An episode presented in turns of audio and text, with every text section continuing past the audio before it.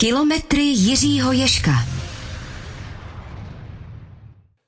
Pravidelný čas, pravidelné místo, posloucháte odpolední vysílání radiožurnálu Sport a jsme tu s dalším vydáním našeho pořadu Kilometry Jiřího Ješka. Mávám, směju se na Jiřího Ješka, který se na mě směje zpátky. Jirko, hezký den. Krásný den, krásný den Karle, tobě a krásný den všem ve studiu a krásný den všem posluchačům. S námi ve studiu je taky Martin Charvát. Martine, tobě také hezký den. Mně už nebylo, nezbylo komu popřát hezký den. Omlouváme se, všechno jsme ti vybrali. A je tu s námi taky host, ale toho možná představíme až za okamžik. Domluvili jsme se tak tak, Martina, je to tak? Můžeme tak. Můžeme až za malý okamžik, tak Krištofe ještě chviličku vydrž. E, no a Jirko, začněme zase aktualitou. Mnohokrát jsme začínali cyklokrosem. E, Teď to bude na pár týdnů a měsíců asi naposledy. Mistrovství světa v táboře je za námi. Krátké hodnocení Jiřího Ješka. No já když se podívám tady z toho našeho malého okna, tak pořád ten cyklokros ještě je aktuální, aspoň teda díky tomu dnešnímu počasí. Já to mám pořád pod kůží, protože ty tři dny byly opravdu velká je, velký zážitek pro mě, jak ta páteční štafeta, tak eh, sobotní závody a hlavně ta neděle, která tomu všemu dala tu jak medailovou korunu, tak i tu emotivní uh, vidět Matěje van der Poola uh, v tom největším záběru, loučení Zdeňka Štybara. Hm, ty jsi tam byl taky, Karle, tak já myslím, že taky můžeš dát svůj, svůj pohled k tomu, ale potom, až ty řekneš, co jsi viděl, tak já se ještě rád vezmu slovo a popíšeme ty závody a i tu atmosféru. My jsme vyrazili v neděli, vyrazili jsme speciálním vlakem, který eh, odjížděl z hlavního nádraží v Praze přímo na cyklokrosové mistrovství světa do tábora, eh, který zastavoval ten vlak přímo na zastávce, která se nemenuje tábor hlavní nádraží, ale na té zastávce, ze které je to eh, na, do areálu blíže. No bohužel ten vlak měl po cestě poruchu, stáli jsme skoro hodinu a půl někde na půli cesty mezi Prahou a táborem, takže třeba závod juniorů jsme sledovali sledovali v kupé na mobilu přes data. Fandili jsme, musím říct, že ta atmosféra ve vlaku byla výborná, protože tam vlastně bylo pár set lidí, kteří se jeli přímo podívat na mistrovství světa v cyklokrosu. Takže jo, užili jsme si to, no ale potom samozřejmě přímo na místě to bylo fantastické. Bláto jsme čekali, nevadilo to, dcery měli holinky, užili jsme si to moc, bylo to parádní, všechny ty věci, které ty si zmínil, české úspěchy Matěje van der Poel na vlastní oči, myslím, že se k tomu ještě dostaneme podrobněji. No já jsem eh, kromě samozřejmě těch eh, klasických věcí, o kterých budeme mluvit, to znamená závody, atmosféra, fanoušci, tak eh, já musím říct, že mě to splnilo i to, o čem jsem mluvil v tom minulém díle, že tam jedu také kvůli tomu, že chci potkat ty svoje staré přátelé z cyklistiky, ty staré tváře, i ty obrovské srdcaře z cyklokrosu, protože samozřejmě tenhle ten sport je tak náročný nejenom pro závodníky, ale i pro ty realizační týmy. Přece jenom prožít celou sezónu v holinkách, horách, eh, v bahně, mít kola těm svým závodníkům, eh, čistit karavan eh, po tom, co se vrátíme ze závodu, prát ty kombinézy. Takže i tohle to chce obrovské nasazení, obrovské srdce a já jsem tam všechny ty lidi potkával, bylo strašně fajn vidět ty bývalé závodnické hvězdy, Martina Bínu, Kamila Ausbuhra, Pavla Elsnice, Ondřeje Lukeše, viděl jsem Radka Šimunka, který tam měl televizní práci, stejně jako Jaromír Friede a Zdeněk Klinář, staré páky, jako je Míla Kvasnička, Karel Camrda, Miloš Fischera, bylo to prostě super a já jsem tyhle ty lidi strašně rád viděl. Když jsi Jirko mluvil o tom, že si tam potkal řadu starých známých, tak možná i jednoho nového mladého známého, ten je právě teď s námi ve studiu. Krištof Bažant, bronzový v závodě juniorů. Hezký den, Krištofe. Dobrý den. Jaké to bylo s tím blátem, které Jirka zmiňoval? Hmm, tak bylo to velmi náročné, musím říct. Uh, určitě uh, jsem si hodně dávalo v závodě, bylo to těžký, ale hrozně jsem si to užil. Co ti šlo hlavou? To je první moje otázka, na kterou jsem si těšil, ještě dneska uvidím. Co ti šlo hlavou, když si projížděl tu cílovou rovinku, už si věděl, že máš i s tou medaili z tohohle mistrovství světa? Pamatuješ si ten pocit? Tak eh, v cíli to byl obrovský adrenalin a hrozně velký pocit štěstí. Asi to byla celá ta cílová rovinka, která teda díky fanouškům Eh, byla opravdu fantastická. Je ti 16 let, ale ty jsi tam burcoval ty fanoušky přesně jako zkušený matador, prostě jako to profesionál, 29-letý borec, který prostě projíždí tím cílem vlastně každý týden, jako Matěj Van Der Poel, tak ty jsi to tam burcoval. Tohle, tohle je určitě jako krásný pocit, na který uh, doufám budeš dlouho vzpomínat. Možná, že tě v kariéře čeká ještě daleko větší úspěch, ale to tady nebudeme o tom vůbec bavit, aby jsme neurazili cyklistického pána boha. Nicméně uh, ta atmosféra, ty diváci, asi to nebylo jenom v té cílové rovince. Ne, uh, určitě po celé trati vlastně byla spousta diváků, ani nevím, kolik se přišlo podívat na náš závod lidí, ale uh, i když vlak Kromě nestihl... nás, co jsme byli ano. ve vlaku, tak i tam byli určitě už tou dobou tisíce na v táboře. Jo, no. ano, uh, takže po celé, po celé trati byla hrozná spousta lidí, kteří mě hrali dopředu. Uh, určitě mi to dávalo hroznou sílu vlastně. Uh, musím říct, že když se projížděla spodní část trati, tak uh, jsem cítil, jak mám zalehlý uši. Opravdu ten hluk, uh, co se nedá srovnat, to jsem nikdy nezažil.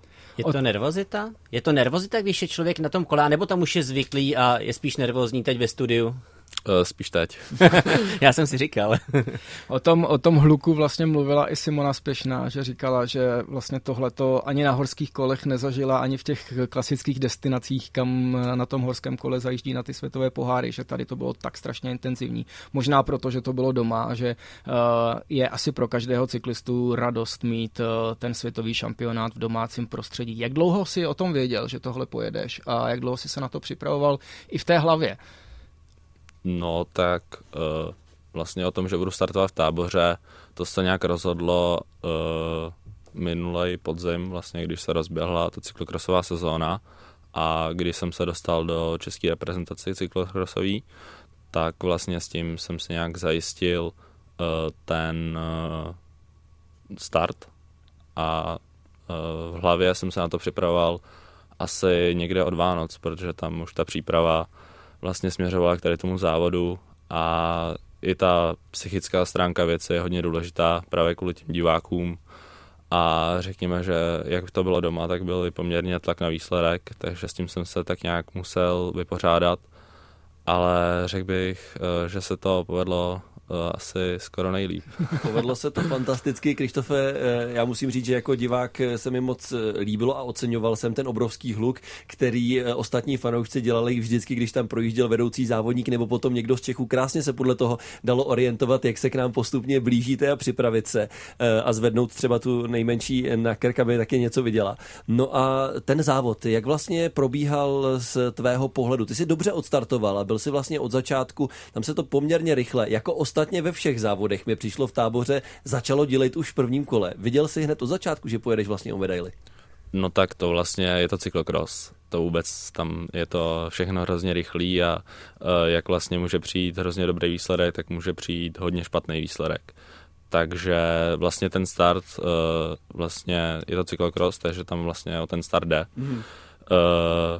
Na to jsem se připravoval, abych tam byl, což se teda povedlo a potom ty přední příčky jsem si držel vlastně, ale než uh, francouz udělal defekt, tak tam to třetí místo vůbec nebylo jistý. Hmm. To musíme, to musíme připomenout, že vlastně e, francouzský závodník měl velkou smůlu. To, co se v cyklokrosu taky občas stává, ten jeho defekt přišel, řekněme, v hodně, e, hodně smolný okamžik, kdy to měl strašně daleko do depa a na tom defektu on musel jet skoro celé kolo a vy jste ho vlastně s Holanděnem předjeli a on skončil čtvrtý, jestli se nepletu v tom závodě. Ano. Byl to ten Albin Sparfel, který vlastně finišoval tu zlatou štafetu v pátek eh, a vlastně zaskočil i eh, vlastně Camerona Masona, který je vlastně závodník elity, eh, britský závodník a vlastně on ho uspurtoval junior. Bohužel v tom svém závodě juniorském měl defekt, ten defekt přišel asi ve stejnou dobu jako defekt té vaší lokomotivy, Karle, takže, takže prostě je vidět, že k cyklokrosu ty defekty bohužel patří.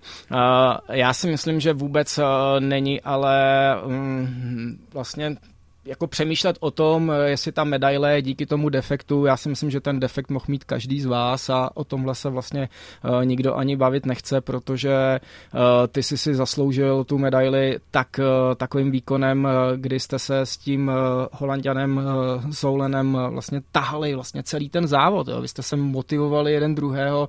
Mně se v těch prvních dvou kolech líbilo, že jste vlastně bojovali o každou zatáčku. Bylo to jako i psychický boj. No, tak určitě je to psychický boj, jako fyzický. Je to tak, je to tak stejně. Vlastně je to o tom, kdo díl vydrží. to je Já... hezky řečeno. Mě popravdě, jak jsi zmínil už eh, tu štafetu uh, z Parfelu pro něj vítěznou, tak uh, tam vlastně uh, se mi Krištof popravdě vril do paměti nejvíc a tím, jak vlastně udělal největší posun v rámci celého závodu. Uh, pravda, tam si jel proti ženám, tuším, že nebo povětšinou holky do 23 a nebo ženy, ale uh, jaké to pro tebe bylo vlastně si zazávodit s holkama, byť je to tedy jeden okruh, ale posouval se předně dost výrazně. No tak ta štafeta uh, se mi nevydařila, i když to teda vypadalo opticky teda, Uh, to vypadalo. Opticky asi o sedm míst. Opticky výborně. Teda. Ale uh, vlastně ten čas třeba ve srovnání s francouzem byl asi o půl minuty pomalejší, hmm. což je uh, na jedno kolo uh, vlastně drtivá ztráta, hmm. uh, co se v závodě nesmí stát. Uh, a ale... A v čem je to nepodařilo? Chápu, že časově to tam jako nevychází, ale kde byly ty chyby? Protože když člověk vidí, jak to dělá někdo jiný, a potom přijede Krištof Bažant a snad na jedné té překážce snad tři holky najednou si udělal tím, že si zkrátka vzal kolo na záda a, a běžel si? Uh, no tak uh, vlastně ten rozdíl, nebo ty chyby, byly v tom chyby, v tom hmm. uh, závodě. Dvakrát jsem spadnul, Uh, to bylo vidět asi, jeden pád byl vidět. Jeden pád byl vidět, ano. Ano, ten byl vidět a jeden nastal vlastně hned uh, po nájezdu do terénu. Uh, řekněme, že jsem nebyl úplně připravený na ty podmínky. Ráno trať byla úplně jiná, byla hmm. zmrzlá a chovala se úplně jinak než po tom závodě a byla to taková asi moje závodnická neskušenost, eh, s kterou jsem vlastně vůbec jsem s tím nepočítal. K trati a k tomu, po čem jste vlastně Krištofe se dostaneme za chviličku a jenom rozvedu to, co si Martinety naznačil. Ona ta smíšená štafeta strašně mátla, právě i z komentátorského hlediska. Bylo to neuvěřitelně nepřehledné a bylo strašně... Ale zajímavé i kvůli Bylo to strašně, mně se to vlastně líbilo nejvíc mimochodem ze všech těch závodů, protože byl nejvíc vyrovnaný. Ale uh, Britové Britové vlastně na první úsek dali Zoe Bechstedovou, která jela jediná proti klukům. Vypadalo to, že ztrácí, ale vlastně přesně jak říkal Krištof, ona časem zajela dobře. Naopak Krištof, teď si slyšel, on byl se svým vlastně výkonem nespokojený, přestože to opticky vypadalo, že, že předjíždí jednoho závodníka za druhým. A my jsme tady na to koukali uh, ještě s jedním kolegou, který se hodně zajímá o cyklistiku v televizi, když to běželo. A vlastně kritizovali jsme Camerona Masona, jsme si říkali, jak je to možné, že toho juniora neospurtoval diskutoval, jak je to možné. Cameron Mason to je prostě člověk, který zajíždí do top ten v těch elitáckých závodech, jenže ono je to na jedno kolo Cameron Mason není zas až tak úplně výbušný. A když jsme se potom zpětně dohledávali čas, tak ten čas Camerona Masona byl nejlepší ze všech. On byl ze všech nejrychlejší. Takže vlastně to, jak to člověk vnímal na první dobrou v televizi, může často mást oproti tomu, co ten závodník potom eh, vlastně udělal. Ale klidně, Krištofe, se pojďme vrátit k tomu podkladu. Uh, nejdřív to bylo zmrzlé, pak to bláto začalo povolovat, když jsme dorazili my, tak to bylo něco mhm. neuvěřitelného. Já jsem se bál, že ztratíme i ty holinky. Uh, je to něco, co tobě jako závodník závodníkovi vyhovuje? Tak to bláto mi určitě sedí. Eh, vlastně ty podmínky se měnily už od čtvrtka od tréninku. Vlastně v pátek to bylo ráno zmrzlé, potom eh, to úplně rozměklo a pod tím ten zmrzlý povrch hrozně klouzal, takže byla vlastně taková um, trošku blátíčka na tom zmrzlém podkladu a v neděli bylo těžké bláto. Uh, takže to bylo o to těžší vlastně byl ten závod potom náš. Co ty, Jirko, když vidíš takové bláto, takové to měnící se podmínky, jak to na tebe působí uh, i v těch závodech vlastně cyklokrosových, které ty si odjela. No já jsem, chtěl právě, já jsem chtěl právě se vrátit k tomu, Jirko, jak to bylo, když jsi jel ty v světový pohár v táboře? No já se musím smát, protože samozřejmě já jsem byl celou tu kariéru silničář, dráhař a ani závody na horských kolech, na tož cyklokrosu, když bylo nějaké velké bahno, tak to prostě nebylo pro mě. A já to strašně obdivuju. Já když jsem přijel v neděli vlastně do tábora a viděl jsem to, to tlusté, husté, těžké bahno, tak jsem si říkal, že tohle chce obrovský motor. Nejenom jakoby samozřejmě umět na tom jet uh, technicky, což většina těch uh, závodníků a závodnic v té elitě nebo v nechci říct v elitě, jako v té věkové elitě, ale v tom, eh, pokud jsou už nominováni na mistrovství světa, tak to mají zažité. Ale já jsem věděl, že tam bude rozhodovat ten motor, ty nohy, protože tady v tom bahně prostě vy potřebujete tu hrubou sílu.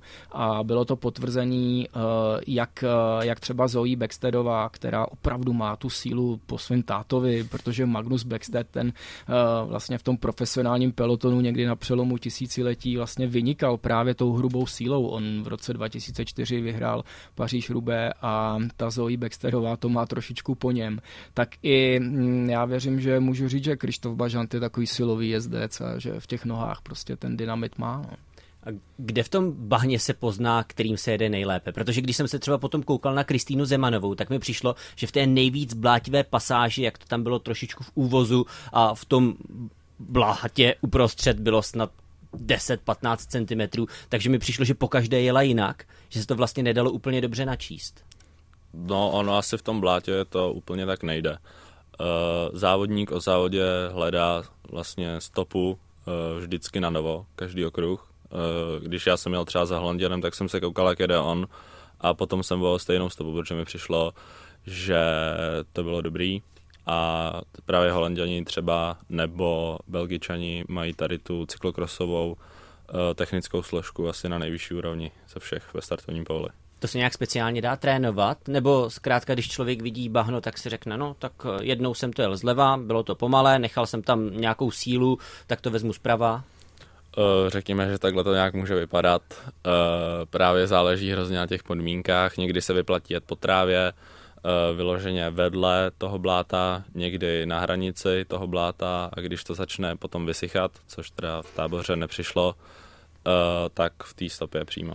No a když se zeptám uh, teďko přímo na ten realizační tým v tom reprezentačním manšaftu, měli jste tam někoho, kdo by vám třeba radil přímo třeba ty stopy, nebo kudy, kudy jet. Eh, pomáhal třeba Zdeněk Štybar, nejenom při tom soustředění, na kterém ty si nebyl, mm-hmm. jestli mám správné informace, tak i eh, během třeba toho třídenního šampionátu. Byl tam někdo, kdo by vám třeba řekl, hele, tady v tomhletom na té šikmině po startu, tam jeďte, já nevím, zleva, zprava a tak dále, nebo jste si to každý závodník musí najít tu svoji stopu sám?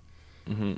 No, určitě vlastně, když jsem se Zdeňkem Štybarem měl uh, tu štafetu, tak to ráno předtím uh, jsme s ním měli dvě kola, řekl nám jaký ty finty, potom uh, třeba Petr Dlask nám říkal, ale hlavně teda můj trenér Pepa Jelínek, s tím jsem na té trati byl, vlastně už předtím ta trať tam byla po mistrovství republiky, takže já jsem na té trati s ním odjel hrozný nespočet kol.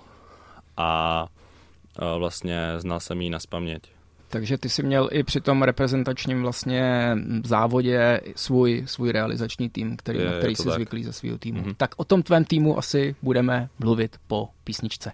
Pokračují kilometry Jiří Hoješka dnes s hostem Krištofem Bažantem, bronzovým juniorem z mistrovství světa v cyklokrosu v táboře. Krištofe, tohle umístění, bronzová medaile v cyklokrosu, jak je to zatím pro tebe přelomové v tvé kariéře? Jak důležitý pro tebe obecně je cyklokros?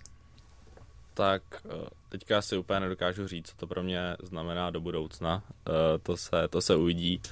Ale cyklokros je vlastně to, čím jsem žil asi poslední půl roku. Mm-hmm. Vlastně eh, všichni věděli, že to mistrovství světa bude tady u nás v táboře, takže už vlastně nějak celý ten podzim jsem se připravoval na tady ten vrchol sezóny. No a říkáš, vrchol sezóny, cyklokros eh, teď vlastně končí, bude jaro. Na čem budeš jezdit? Tak já budu jezdit hlavně na horském kole, eh, hlavně eh, teda závodit celé, celé léto, až vlastně zase na ten sklonek podzimu. Pro tebe je Jirko vlastně cyklokros nejblíž čemu? Protože jede se na něčem, co připomíná tak nějak plus minus gravel, bych řekl, Souhlasíš, Karle? No, silničku se silnějšími plášti, která je hodně dobře, taková točivá. No. Dobře, dobře.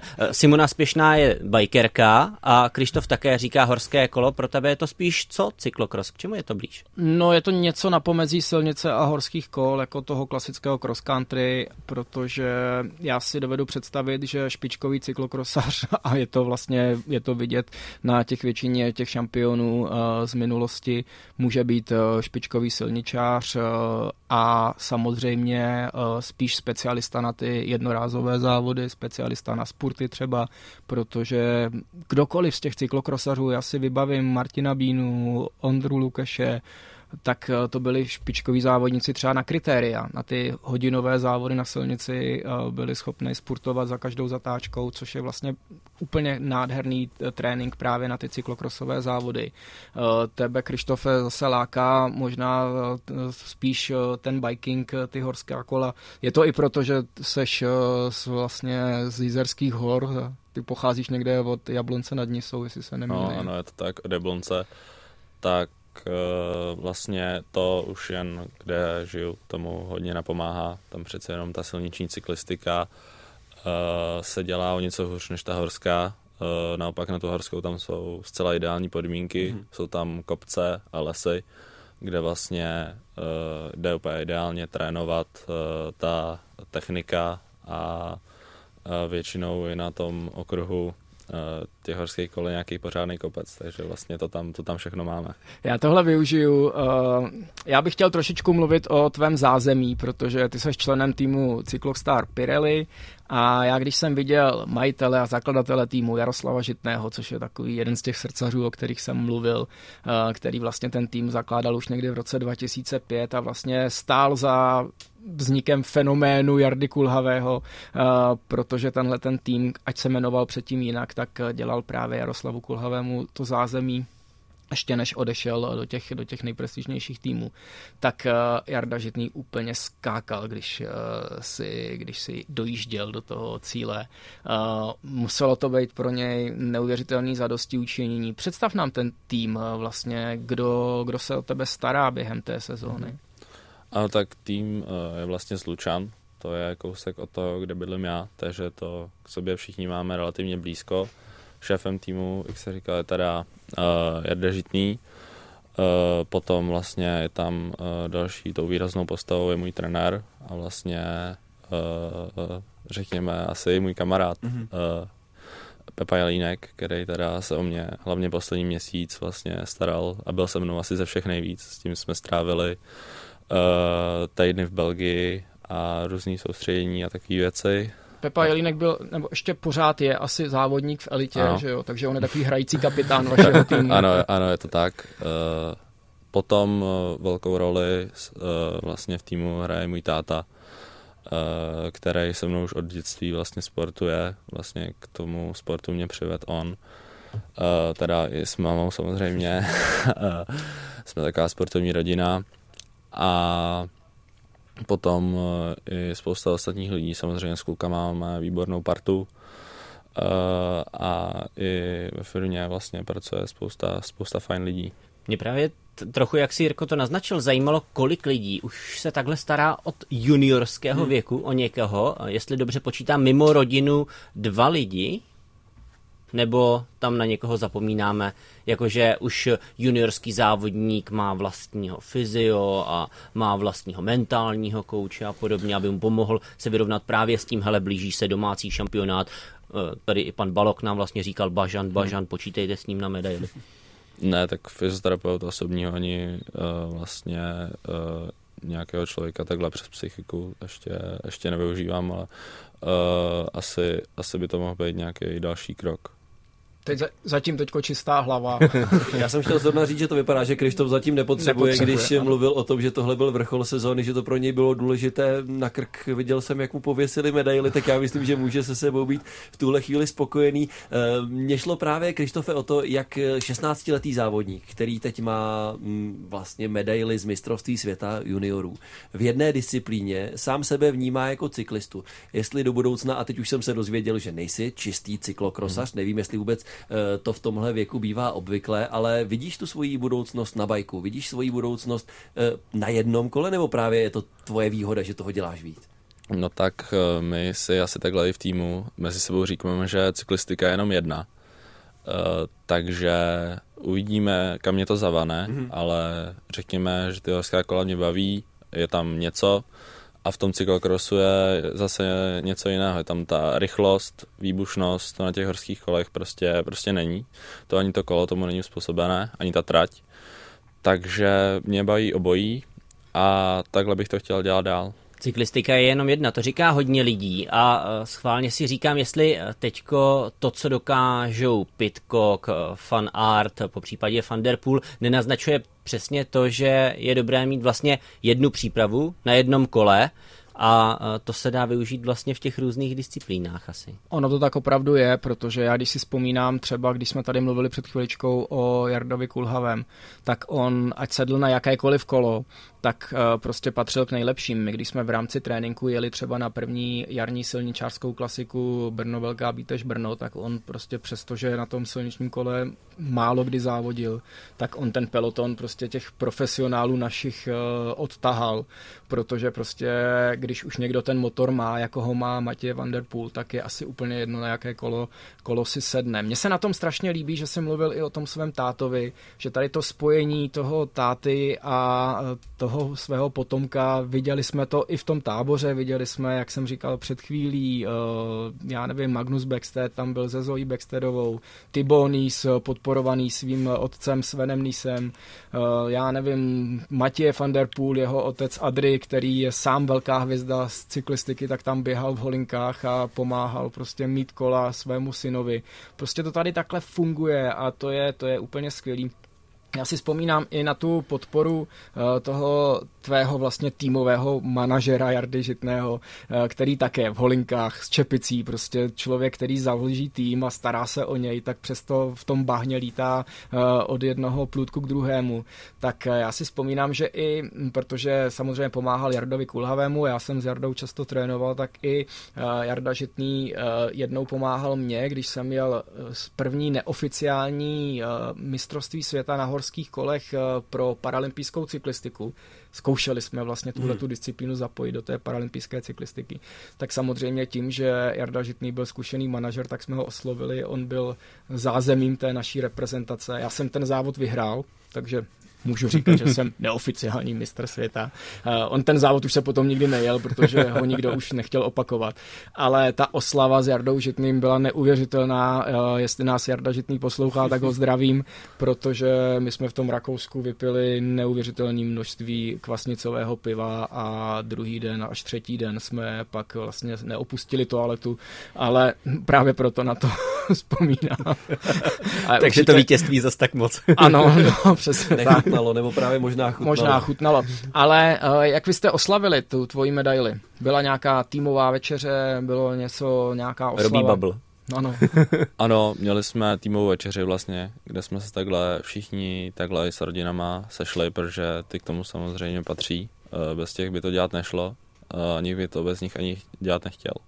Mě by zajímalo, jak 16-letý kluk může slavit vlastně takovou medaili. Uh, No, my jsme měli ještě v pondělí vlastně bylo vyhlášení sportovce Jablonecka, mm-hmm. takže potom jsme se, potom jsme se sešli, sešli na večeři a uh, tak jsme si uh, popovídali o té celé sezóně vlastně, uh, čím jsme si prošli a tak uh, jsem využil toho a všem jsem tam poděkoval, protože určitě všichni uh, pro mě odvádí skvělou práci pro všechny ostatní v týmu a já jsem za to hrozně rád. A Krištofe, ty už si možná na podobnou otázku před chvilkou odpovídal, já to zkusím ještě jednou. Když se podíváš eh, na ty závodníky, kteří jsou o pár let starší než ty a daří se jim ve všech disciplínách, holky ostatně, Femfa Nempl, Puk Peter se ta jezdí taky na bajku, to jsou 21, 20 leté slečny. A když potom přejdeme o, pro tebe tu generaci dál, eh, tady nebyli ani Tom Pitcock, ani Wout van Aert, ale byl tam Matěj van der Poel, který je prostě absolutní superstar světové cyklistiky.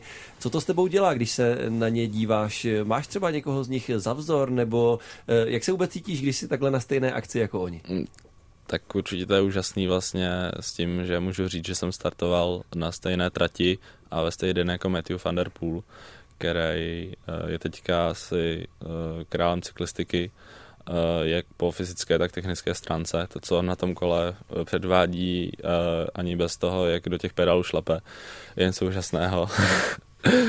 Takže od toho by se určitě dalo učit, ale že by ho měl za vzor, to asi úplně říct nemůžu. Mm-hmm.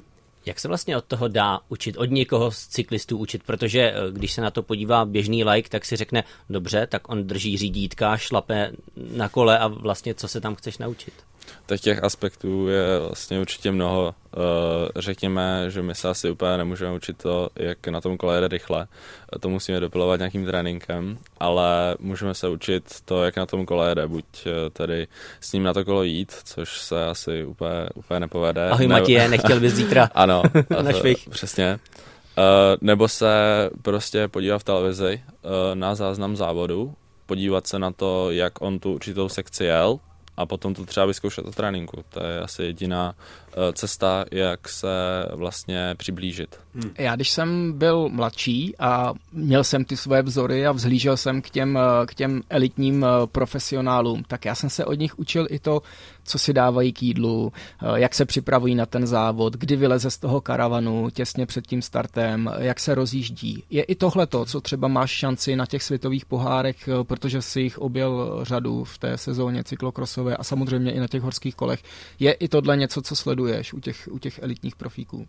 Mm, řekněme, že my závodíme hodně brzo ráno, takže on tam většinou nikdo moc z těch profíků není, protože co by tam vlastně dělal. Uh, takže tady úplně vlastně já nepřijdu do kontaktu s tím, co oni dělají a takhle, jak se na to připravují, ale řekněme, že vlastně ty rozjížděcí rituály a ta jídelníček, ta skladba toho jídelníčku před závodem uh, se dá uh, vyřešit asi bez toho. Ten rozjížděcí rituál vlastně ten závodník ví, že se buduje už vlastně od té doby, co hmm. začíná jezdit na kole. Takže já už se rozjíždím uh, nějakých asi pět, šest let na každý závod, takže už přeci jenom jsem uh, těch pár desetí absolvoval. Na válcích? Uh, ne, ne, ne, já se na, úplně nejsem fanda válců.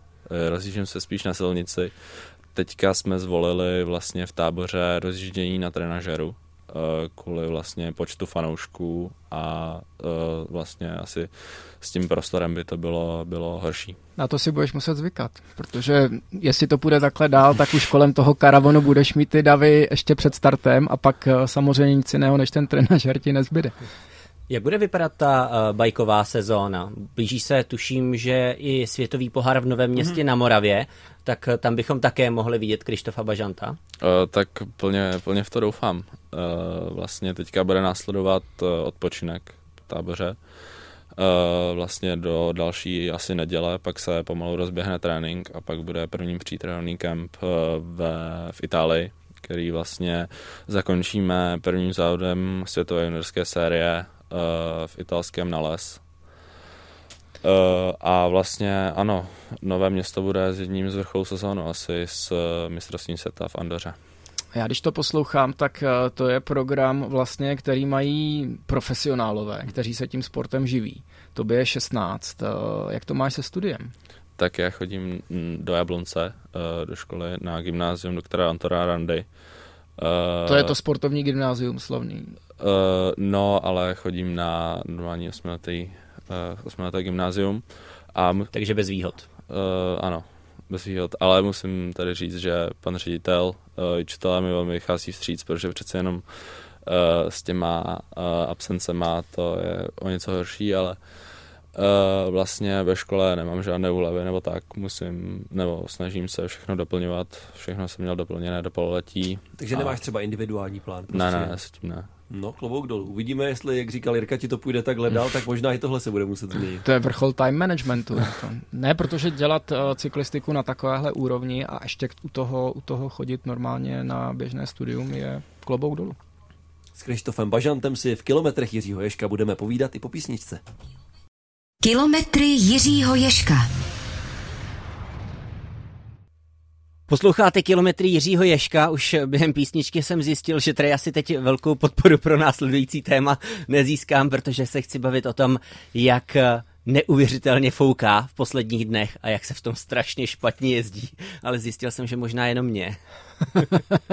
Krištofe, jak, jak ty si vnímal třeba v tom táboře ten vítr? Bylo to v tom vašem závodě, hrálo to nějakou roli? Muselo se s tím třeba počítat, eh, i když si jel s tím holandským závodníkem, využíval si třeba závětří? Tak řekněme, že závodník úplně vítr nevnímá, ale určitě s ním musí pracovat, což je asi eh, jeho nebezpečí, protože přece jenom i ten hák eh, vlastně na té vrchní rovině v táboře hrál roli, nebo dole na asfaltu. takže určitě s tím závodník musí počítat a uh, snažit se jet chytře, ideálně v háku. Ale Martin se ptal teďko asi na něco jiného. To znamená v téhle té době, když je počasí jako je dneska, prší, do toho jsou takové ty těžké sněhové vločky, eh, někdy fouká. Je tohle počasí, ve kterém ty i stejně radši vyjedeš, eh, vyjedeš na kolo, než eh, se trápit někde na trenažéru? Ano, tak radši, radši vyjedu ven. ten ergometr úplně nejsem, nejsem fanoušek a tak mě to nebaví uh, najdu si něco i v tom dešti. No já toho také nejsem samozřejmě fanoušek, ale teď je takový ten vítr, kdy když jedeš proti němu, tak máš pocit, že stojíš, že jo?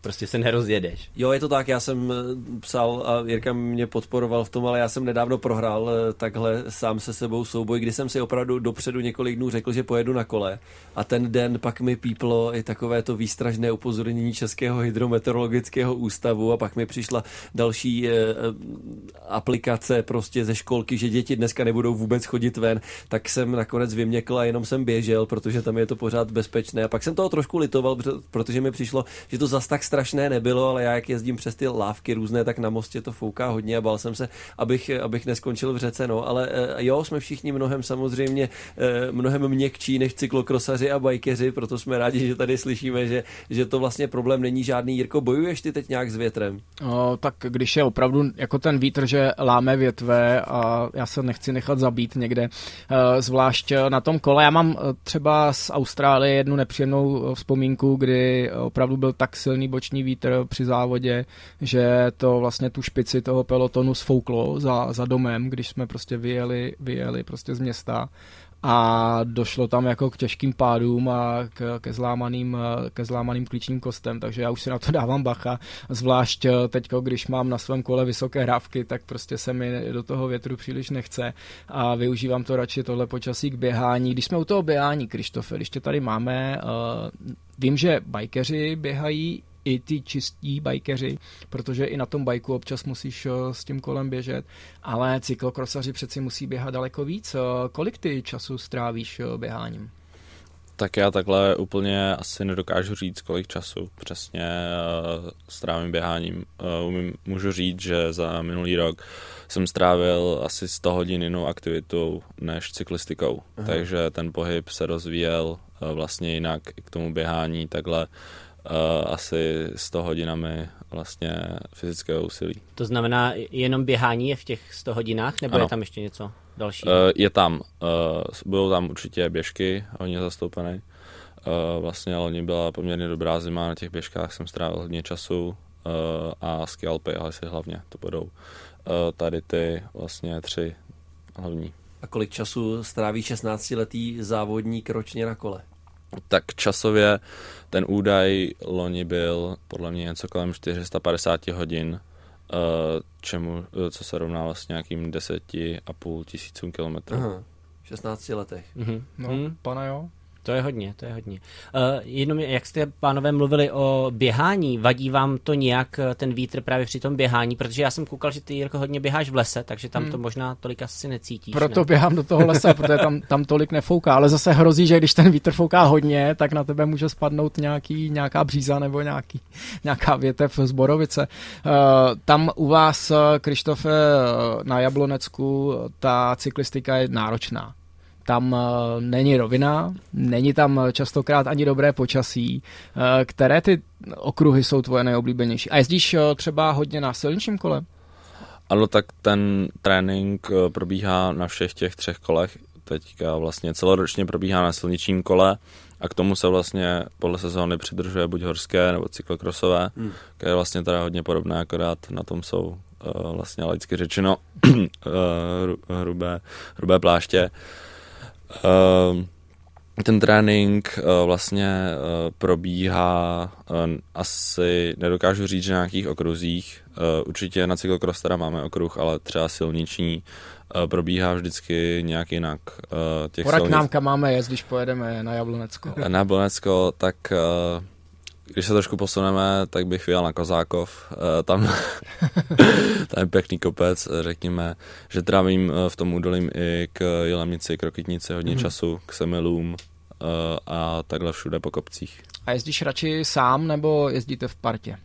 Uh, tak uh, řekněme, že jak se to sejde. Teďka jsem hodně trénoval sám, vlastně z toho důvodu, že už všichni ukončili sezónu a já jsem vlastně trénoval jenom na tenhle poslední závod v táboře. Uh, ale jinak uh, řekněme, že asi drtivou většinu skoro těch švihů obědů ve společnosti aspoň jednoho dalšího jezdce. Mě tvůj týmový boss Jarda Žitný prozradil, že seš kamarád s jeho synem Adamem Žitným, který je vlastně, myslím, že o rok mladší a hmm. je vlastně také, také závodník týmu Cyclostar Pirelli. On má, on má ten život trošku těžší, protože má cukrovku, nicméně i s tou cukrovkou eh, závodí velmi dobře. Eh, seš takovým jeho starším parťákem, eh, že na něj dáváš pozor při těch závodech, uh. při těch závodech i při těch trénincích. No, tak... Protože Jarda říkal, že máte hezký vztah, tak jako... Jo, my jsme určitě velmi, velmi dobří kamarádi a asi na sebe dáváme pozor tak vzájemně. Teď jsme se na sebe podívali. Teď jsme se na sebe podívali, kdo bude mluvit dál. Já jsem se eh, chtěl věnovat tomu větru, ale můžeme klidně zůstat u uh, tras na uh, severu Čech, protože tam mě zajímalo hned několik věcí. Jednak jestli vlastně biker, který jede trénovat, si vyhledne nějakou vlastní trasu a třeba se podívá na to, kde vedou turistické značky protože já jsem si například sám, když jsem si projížděl okolí svého bydliště, jak jsem si říkal, ha, červená, to je většinou cesta, po které se dá jet, naopak zelená, to je povětšinou cesta, která vede eh, nějakými loukami a tam prostě kolo neber, protože jinak to máš jak cyklokros na záda. Uh, tak uh, jak si to vlastně uh, sestavuje člověk, který potřebuje nějaký trénink, potřebuje nějakou vzdálenost a zároveň i uh, nějaké tepy, nějaký sklon a tak?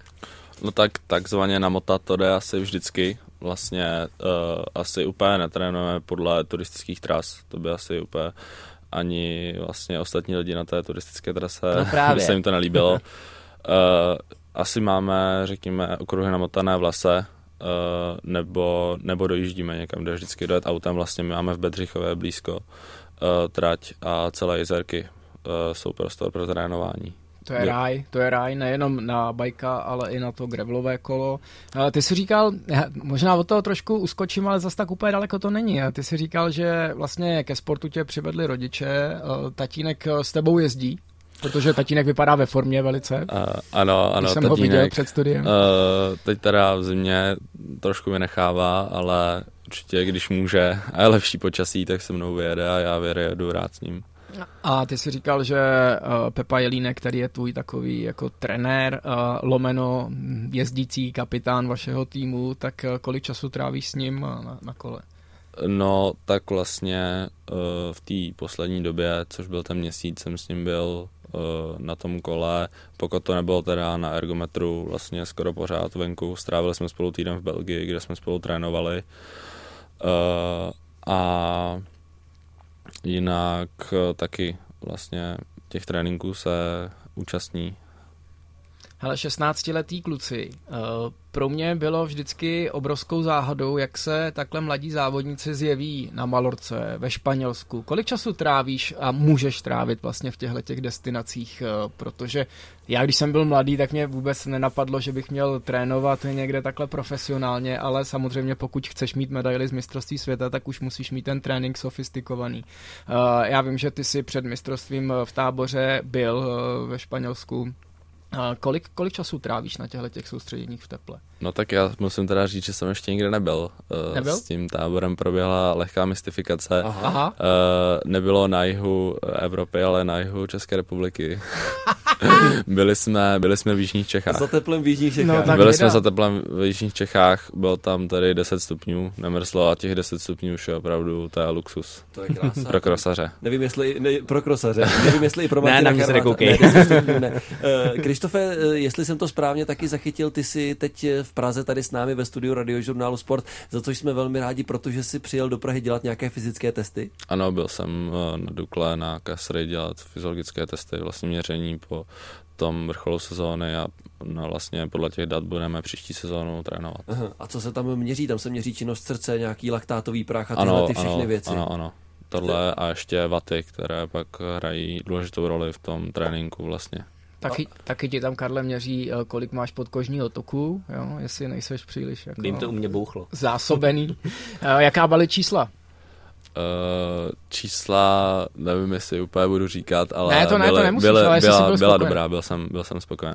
No je, je potřeba, no, aby ta čísla byla dobrá, protože když se okruhem vrátím zpátky k eh, panu Van der Poolovi, tak eh, když jsem ho tam v prvních kolech viděl, jak jezdí tu horní část, Jirka pak říkal, že stejně jezdil i tu spodní, tak eh, já nevím, já jsem, my jsme tady kolikrát se bavili o tom, že ti cyklisté jsou takový hodně hubení a já jsem poprvé v životě viděl cyklistu, který není dráhař, když jsem si u něj řekl, tak teda pane jo, ten je nabušený.